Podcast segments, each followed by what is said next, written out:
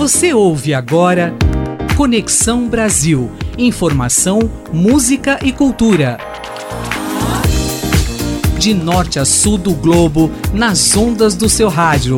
Tudo para sua viagem de intercâmbio. Apresentação: Vinícius Bernardes e Alexandre Amaral. Produção: Vinícius Bernardes.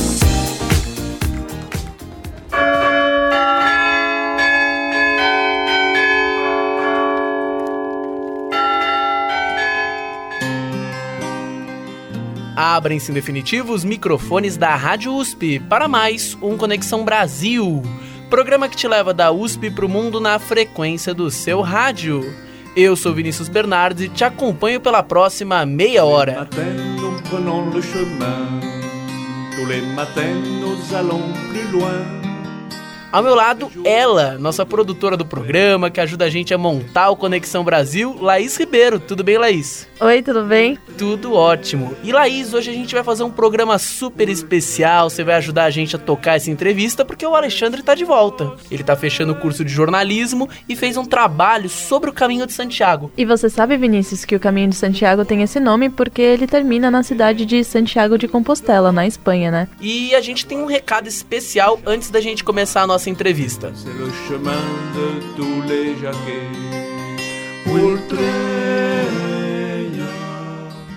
Fala Vini, tudo bem? Um abraço para todos os ouvintes do Conexão Brasil. Vou fazer a defesa do meu TCC dia 10 de dezembro, agora às 19 horas, na ECA USP. O local exato ainda vai ser divulgado nas nossas redes sociais, é aberto ao público e vocês estão mais do que convidados. Vejo vocês lá. Abraço!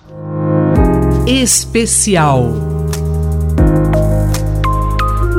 E hoje nós estamos aqui com a ilustre presença do meu querido Alexandre, que está de volta para você ouvinte que escuta o nosso programa e já tava com saudade do Alê. Tudo bem, Alê? Tudo ótimo, Vini, um prazer estar aqui. E o Alê foi fazer o caminho de Santiago. Ele ficou 32 dias viajando da França e passou pelo todo o norte da Espanha, não foi isso, Alexandre? Cruzei o norte da Cruzou... Espanha, 890 quilômetros mais ou menos, andando até Finisterre, lá no, no, ponto mais oeste da Europa. Bom, por que você foi fazer o caminho de Santiago, Alexandre?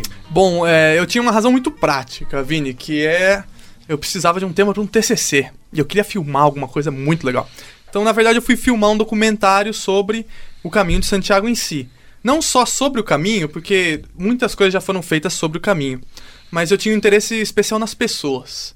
Então, exatamente o que move uma pessoa a largar tudo que ela tem por um mês da vida falar: quer saber, eu vou andar aí quase 900 quilômetros para fazer o caminho de Santiago, né? Então, eu tinha duas perguntas quando eu saí daqui.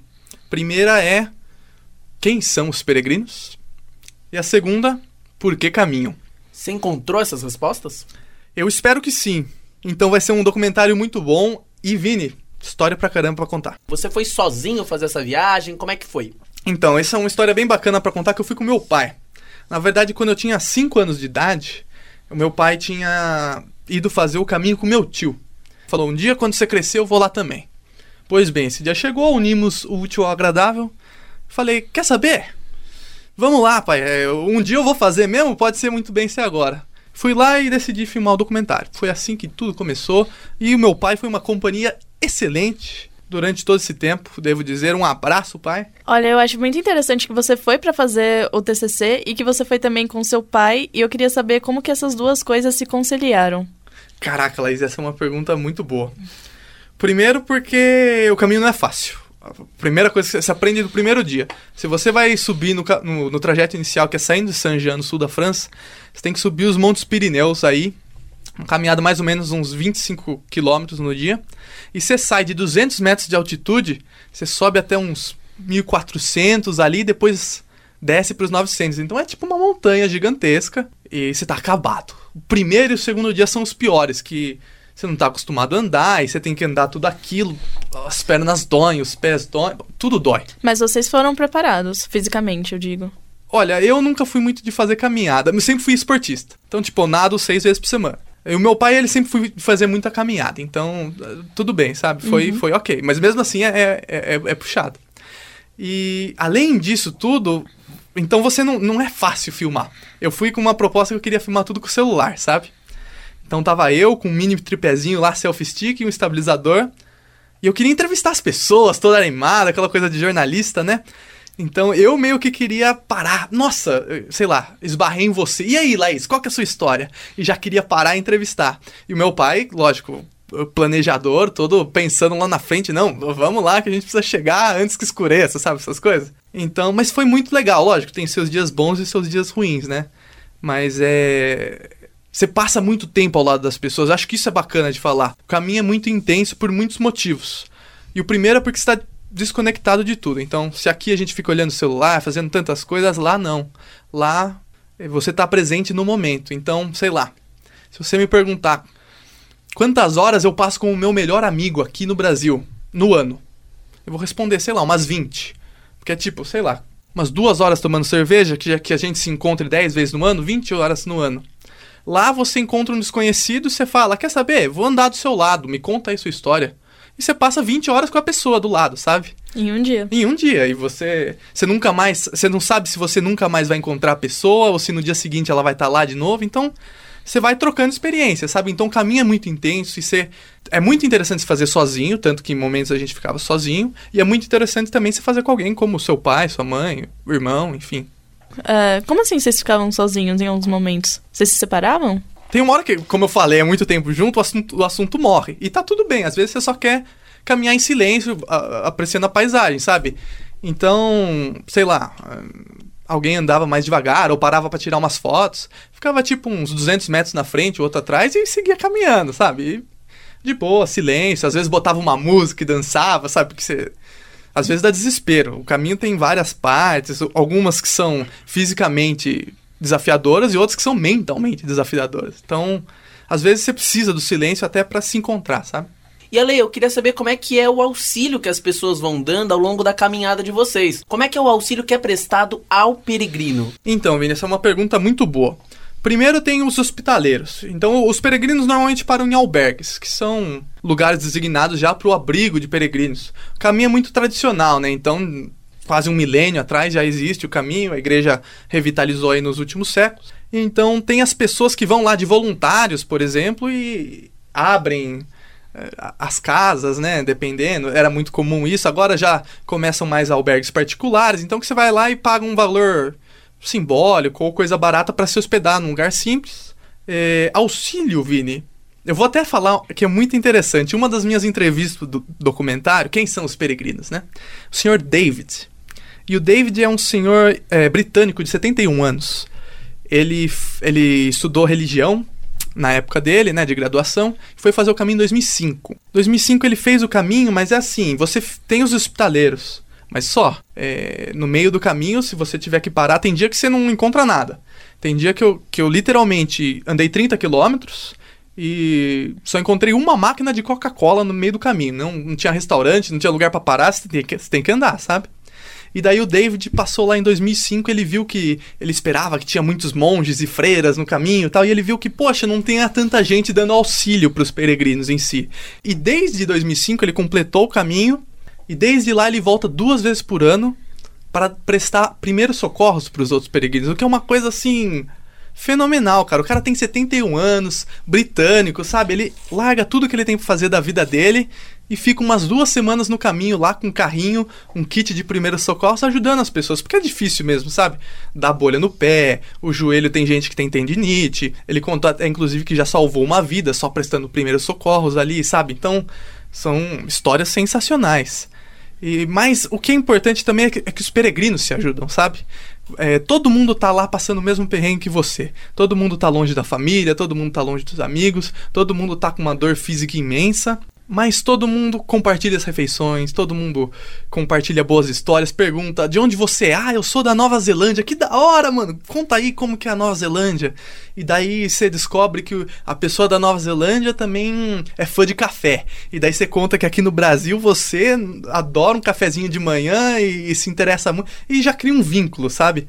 E, e, e, os peregrinos realmente criam amizades que levam para a vida toda. E, e, como eu falei, é muito intenso. Você nunca sabe se eu tô me despedindo de você, se eu vou te encontrar daqui a 10 minutos ali na frente, se eu vou te encontrar amanhã, ou se eu nunca mais vou te ver na vida, sabe? Teve gente que eu encontrei no primeiro dia de caminhada e no último. 30 dias depois, eu encontrei a pessoa, sabe? Quase sem ver. Teve gente que eu vi todo dia por uma semana.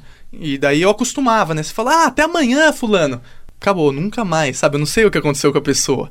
Então é, é, é você vive muito o momento e, e, você cria relações espetaculares por causa disso. E agora, Lê, nós vamos pro nosso quadro de malas prontas. A nossa especialista Thaís Desirê vai tirar dúvidas dos nossos ouvintes sobre problemas, perrengues que ele pode estar tá encontrando na hora de planejar aquela viagem ideal. Solta aí!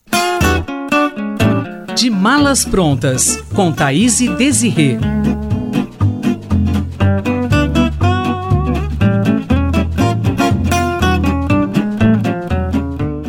Thaís, a pergunta agora é sobre mochilão durante o intercâmbio. Você recomenda? O que, que o ouvinte precisa ter na cabeça para fazer um mochilão e se aventurar mundo afora sem riscos, sem perigos de acontecer alguma coisa? Eu recomendo demais. Aliás, eu recomendo todo tipo de viagem, porque qualquer viagem sempre engrandece muito a gente. Mas um mochilão, o que, que a gente entende por mochilão?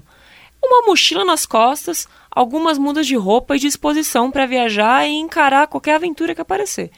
Então, quando você se coloca nessa situação, quando você encara uma viagem de uma maneira um pouco mais precária em termos de conforto e com disposição para enfrentar certas adversidades, você cresce muito, você amadurece muito e você vai muito mais aberto para conhecer qualquer outro tipo de cultura, qualquer outro tipo de pessoa diferente de você.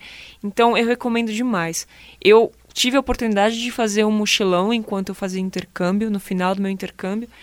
Foi complicado porque não tinha muito dinheiro, era o final da viagem, então foi no perrengue, mas foram as viagens mais inesquecíveis que eu tive. É, eu conheci pessoas incríveis, me hospedei em, em lugares que se eu tivesse dinheiro numa hospedaria, mas que me renderam histórias muito legais, me renderam amizades que eu mantenho até hoje, que eu cultivo até hoje. Então, se a pessoa tem a oportunidade de fazer um mochilão, eu super recomendo porque ela vai economizar dinheiro e ela vai ter histórias para contar para o resto da vida.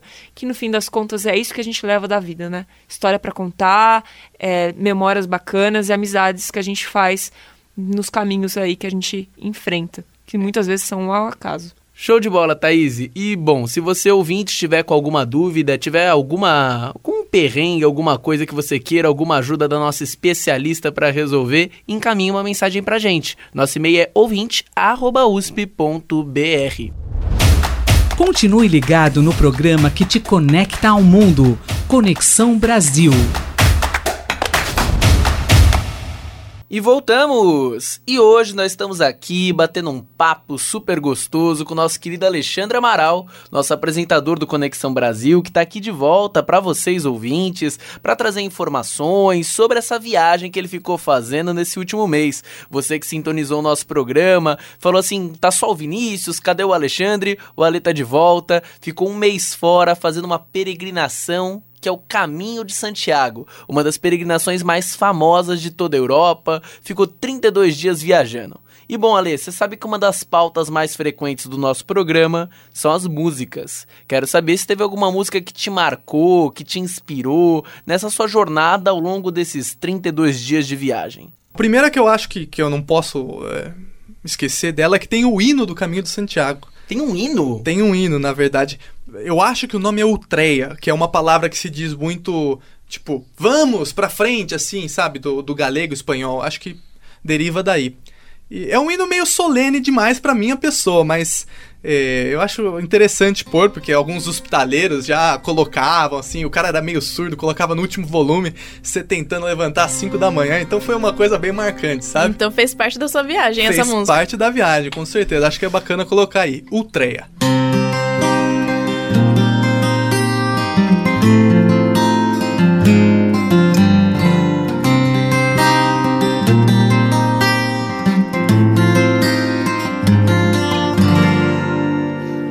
Les matins, nous prenons le chemin.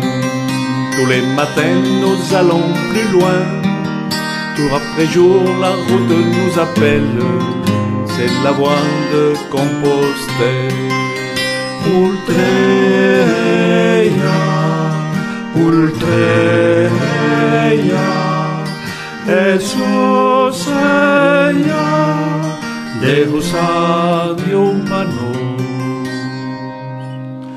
Chemin de terre et chemin de froid. Trois millénaires de l'Europe, la voie lactée de Charlemagne, c'est le chemin de tous les jaquets.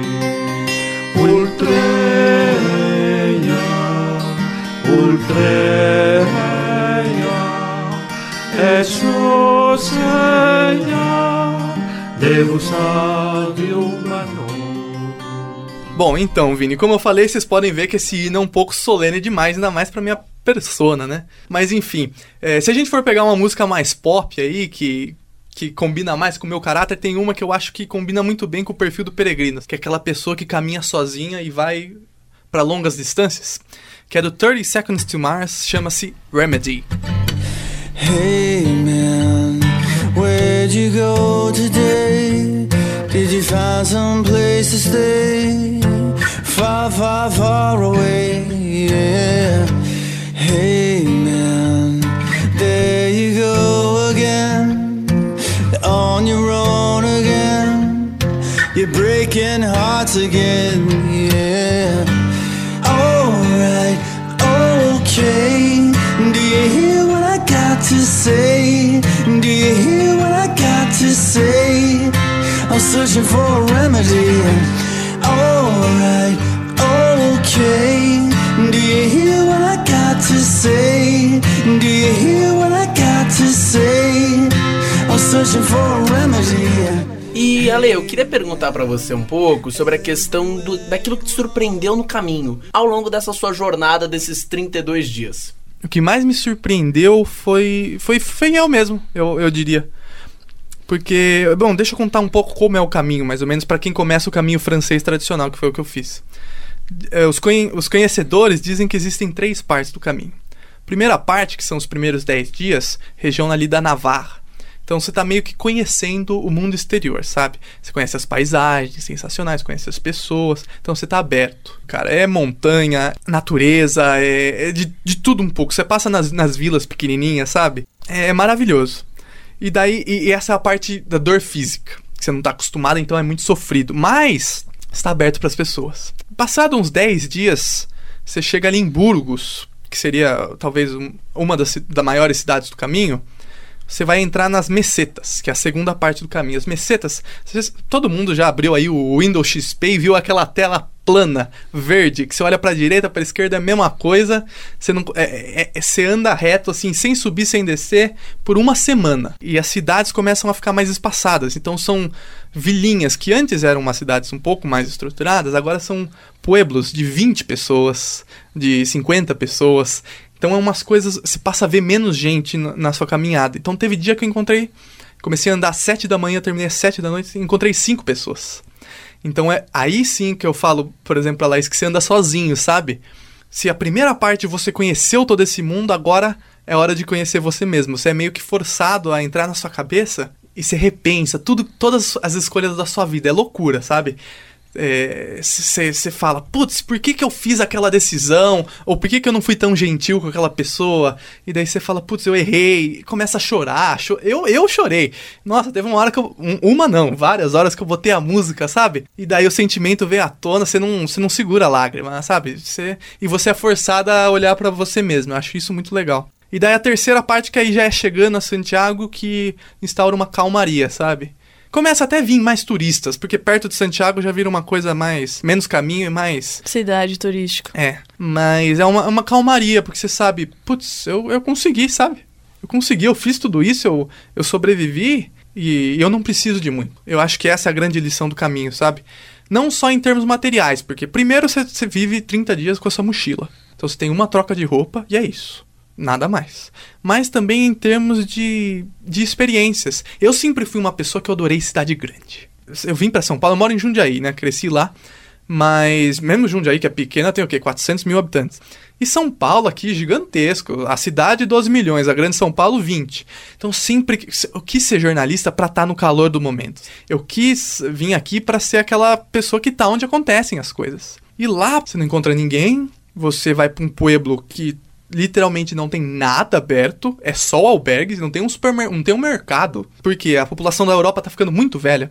E os jovens estão indo todos para cidades grandes. Então essas vilinhas ficam muito vazias. Só fica o pessoal mais velho que já trabalha nas plantações. E você só vê vaca, galinha, isso tem de monte aí. Os seus companheiros são esses. E daí eu cheguei em León, que já é mais perto de Santiago, depois de toda essa experiência, e eu falei: caraca, mano, eu não, eu não sei o que eu tô fazendo aqui. Você chega em León, é tanta gente, é tanta opção, museu, catedral, loja. Eu tava acostumado a chegar no pueblo, tinha um bar no máximo, um restaurante ou, ou um mercado, sei lá, e era aquele albergue. Se, se não for ali, você vai dormir no relento. Então você não, você não tinha tantas escolhas, sabe? E era muito mais simples. E você vê que, caraca, você consegue fazer relações muito profundas com as pessoas. Eu não preciso ir no cinema toda semana, não preciso ir na mostra cultural mais recente. Não, eu só preciso parar e aproveitar. E eu, eu acho que isso que, que mais mudou em mim, sabe? Quando eu cheguei na, na cidade grande, eu já não me reconheci mais. Pelo menos não o Alexandre que tinha saído do Brasil. Continue ligado no programa que te conecta ao mundo. Conexão Brasil.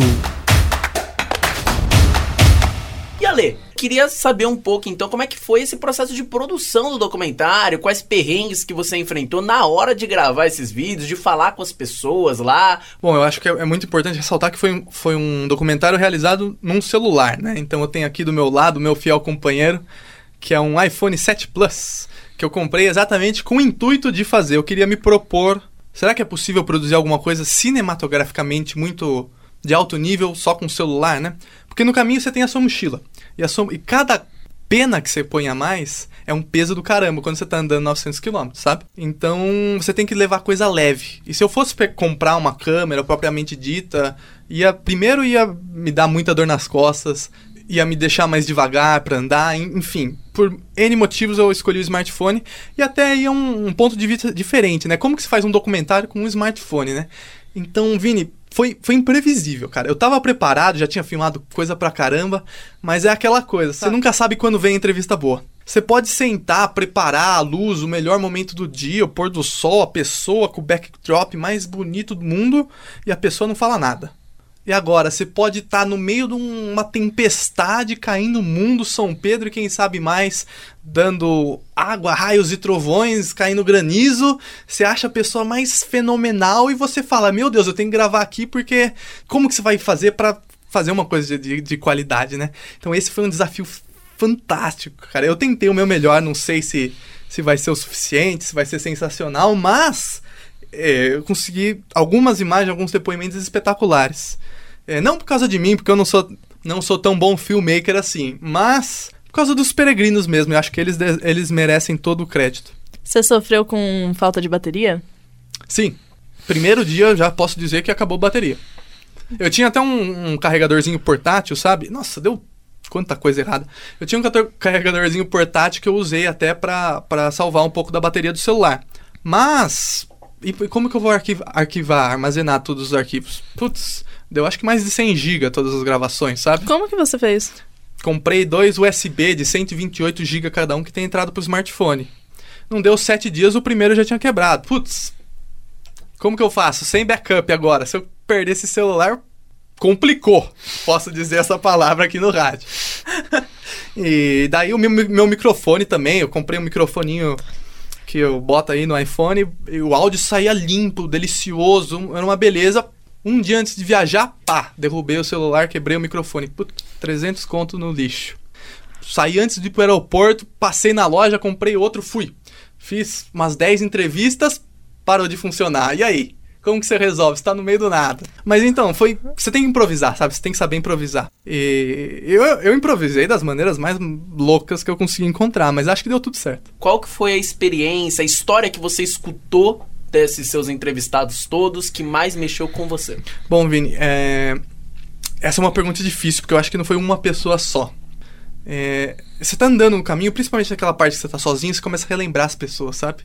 Então todas elas vêm na sua cabeça, alguma frase, algum ensinamento. E eu até decidi estruturar o meu documentário dessa forma, que é...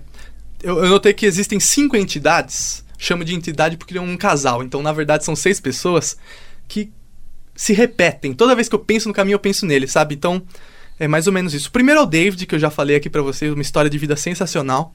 O segundo é o Michael, alemão. Foi lá porque tinha visto o filme e, achou que era o chamado dele. O cara Que sensacional. filme que ele viu? The Way, que é sobre o caminho de Santiago. Terceira, Mona. Mona, que, que senhora elegante, sensacional. 79 anos. Estava fazendo o caminho de Santiago pela sexta vez. Quarta pessoa, Miriam. Também outra francesa, assim. E por último, um casal da Nova Zelândia também, que foi sens- sensacional. Nunca esperava conhecer ninguém da Nova Zelândia. E eles são kiwis, né? O apelido carinhoso deles.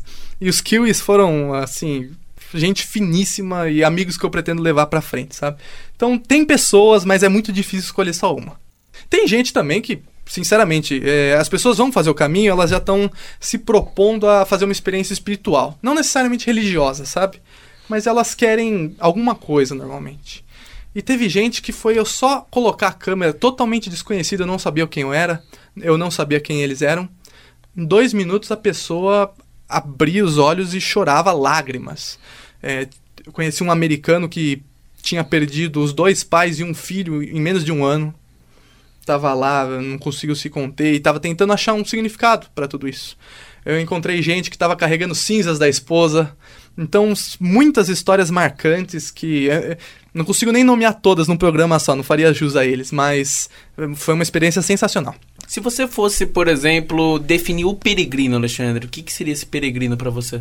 O peregrino tem vários perfis, mas eu diria que quem, o que marca o peregrino é a cum- cumplicidade. Você pode começar de onde, é, de onde quer que seja, porque inicialmente eh, não, não- existe uma rota. Então as, as pessoas só saíam da porta da casa delas e iam até Santiago. Então não importa a rota que você pegar, mas importa o espírito. Então importa você estar disposto a ajudar uma outra pessoa, você está disposto a compartilhar uma refeição, compartilhar histórias. Eu acho que isso que, que, que marca mais o peregrino. Tem muito um perigo do Caminho de Santiago que existem muitos turistas que te- querem um turismo de baixo custo, sabe? Então tem algumas pessoas que você vê que só vão lá pra ah, é outro espírito, pega ônibus de uma cidade pra outra, fica em acomodações privadas, não socializa, sabe? Esse não é o espírito. Você tem que ir lá, você tem que estar disposto a, a, a se mostrar e aprender muito com as outras pessoas. E a gente encerra aqui o nosso programa agradecendo a todo mundo que ajuda a colocar o nosso Conexão no ar, agradecendo ao Djalma, agradecendo ao Alexandre, nossos técnicos, a Laís, obrigado Laís por dividir bancada aqui comigo. Muito obrigada por me convidar, foi um prazer, principalmente estar aqui ouvindo em primeira mão as histórias do Alexandre sobre o caminho de Santiago. Agradecendo também a nossa querida Thaís, a Bianca, o professor Alexandre Barbosa, ao João Megali que me ajuda a editar o programa e a toda a equipe que fica aqui por trás na hora de colocar o nosso Conexão no ar. Este programa foi gravado nos estúdios do Departamento de Jornalismo da Escola de Comunicações e Artes da USP e teve apoio da Comissão de Relações Internacionais daqui da ECA. Aquele abraço e até semana que vem! Tous les matins nous prenons le chemin, tous les matins nous allons plus loin. Tour après jour la route nous appelle, c'est la voie de Compostelle. Ultreia, Ultreia, eso sería de Rosario De norte a sul do globo, nas ondas do seu rádio. Tudo para sua viagem de intercâmbio. Conexão Brasil.